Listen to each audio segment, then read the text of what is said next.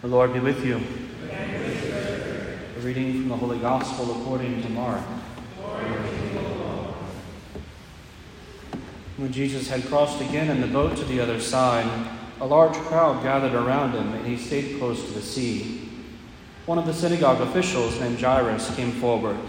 Seeing him, he fell at his feet and pleaded earnestly with him, saying, My daughter is at the point of death. Please come lay your hands on her that she may get well and live. He went off with him, and a large crowd followed him and pressed upon him. There was a woman afflicted with hemorrhages for twelve years. She had suffered greatly at the hands of many doctors and had spent all that she had, yet she was not helped, but only grew worse. She had heard about Jesus and came up behind him in the crowd and touched his cloak. She said, if I but touch his clothes, I shall be cured. Immediately her flow of blood dried up. She felt in her body that she was healed of her affliction. Jesus, aware at once that power had gone out from him, turned around in the crowd and asked, Who has touched my clothes? But his disciples said to Jesus, You see how the crowd is pressing upon you, and yet you ask, Who touched me? And he looked around to see who had done it. The woman, realizing what had happened to her, approached in fear and trembling. She fell down before Jesus and told him the whole truth.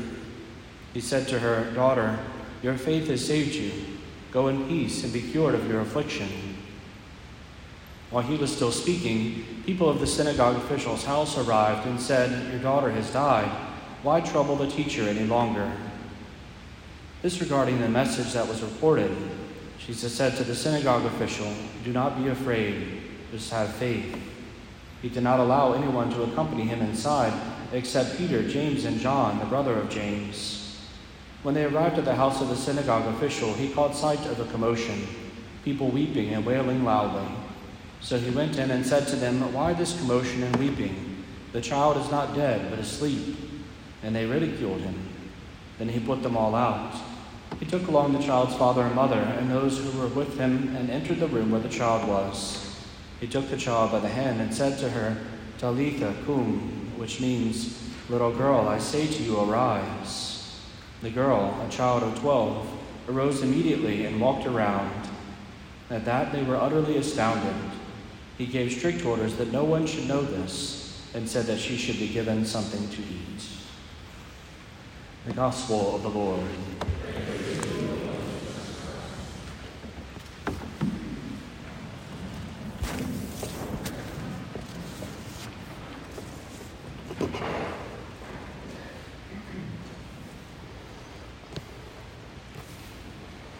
We hear once again this familiar story that comes up relatively frequently in the Gospels on the Sunday celebrations. The fact that our Lord uh, comes and goes uh, to ultimately bring healing to one, but heals another in the, in the interim is kind of a, an, interesting, uh, an interesting discussion and reflection in itself. Just the fact of the frequency uh, with which our blessed Lord would encounter these individuals seeking Him, seeking His healing and His grace. But interestingly, he's, he's going through this, uh, through this crowd of people who, as the scripture multiple times tells us, were pressing upon Him. Someone touches Him. And it's a different way, he knows. He looks around and he says, Who touched my clothes? And the disciples, of course, are kind of confused and they point out the foolishness of such a question. Lord, you're in a crowd of people. A lot of people touched you. A lot of people have pressed against you and touched your clothes. What kind of question is that? They're confused by this. And our Lord continues on, not looking, basically ignoring his disciples as he often does in those situations.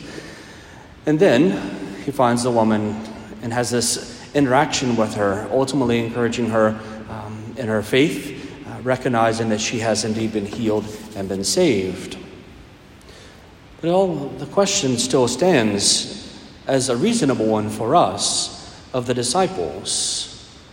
Why do you ask who touched you? Why do you ask? There's a reality that a lot of people were, again, were touching our Lord. So the disciples' question is a rather sensible one. Why do you ask this question? Everyone is touching you. Everyone is getting close to you and pressing into you. The question we ought to ask is why aren't people getting miracles, healings, time after time after time after time after time as they happen to bump into our Lord?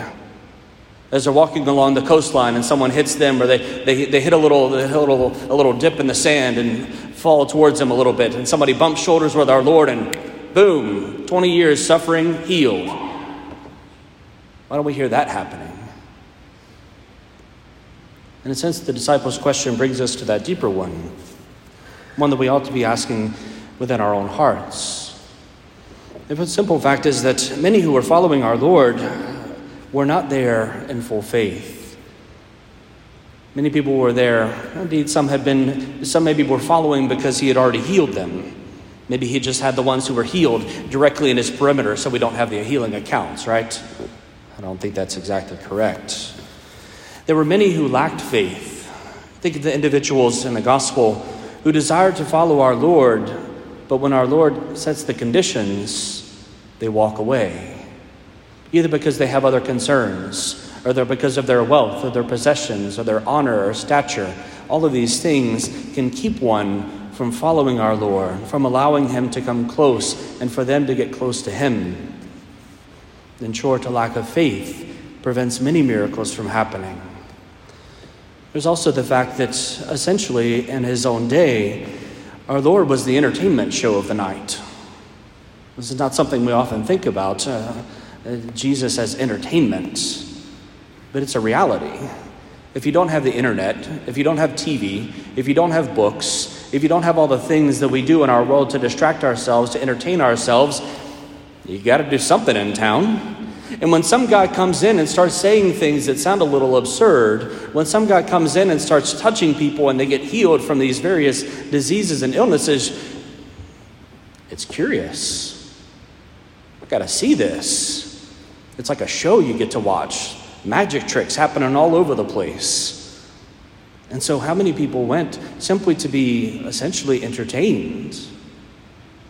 To watch and to see a marvel and to go, wow but not to say anything more. Many people around our Lord fell away from him when it came down to the fact of actually following him, of actually opening their hearts to him. Many were there simply for a short time. We'll see, especially in John chapter 6 in the coming weeks, that as soon as our Lord starts to really speak crazy things, large numbers of people leave him. He even wonders if his disciples are going to stick around through this, through this madness that is his teachings and his preaching.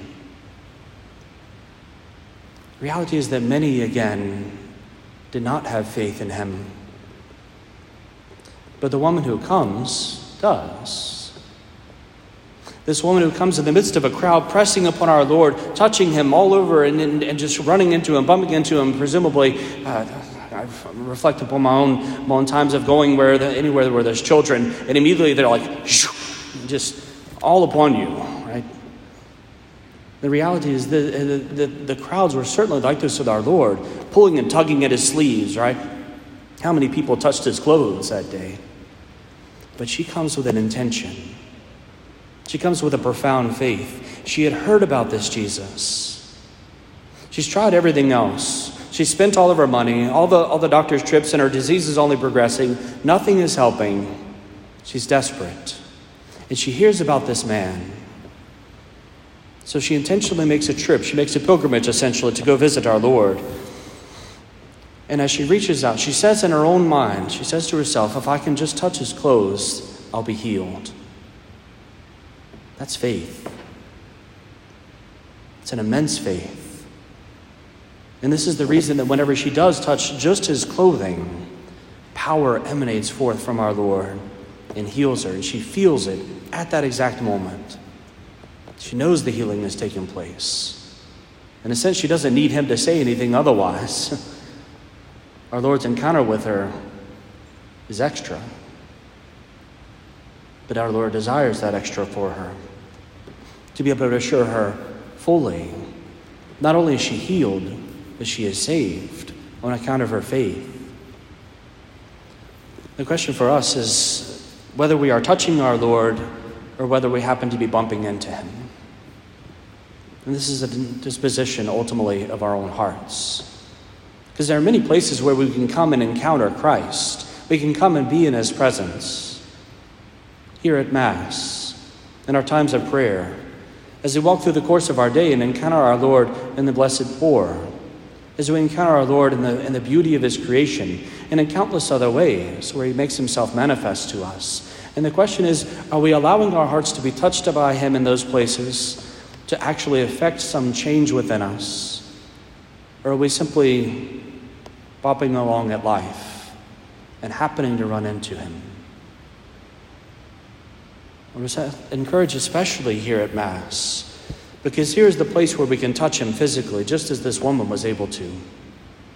To receive Him into our very flesh, have that intimate contact and encounter with Him, that if we allow it within us, can work miracles.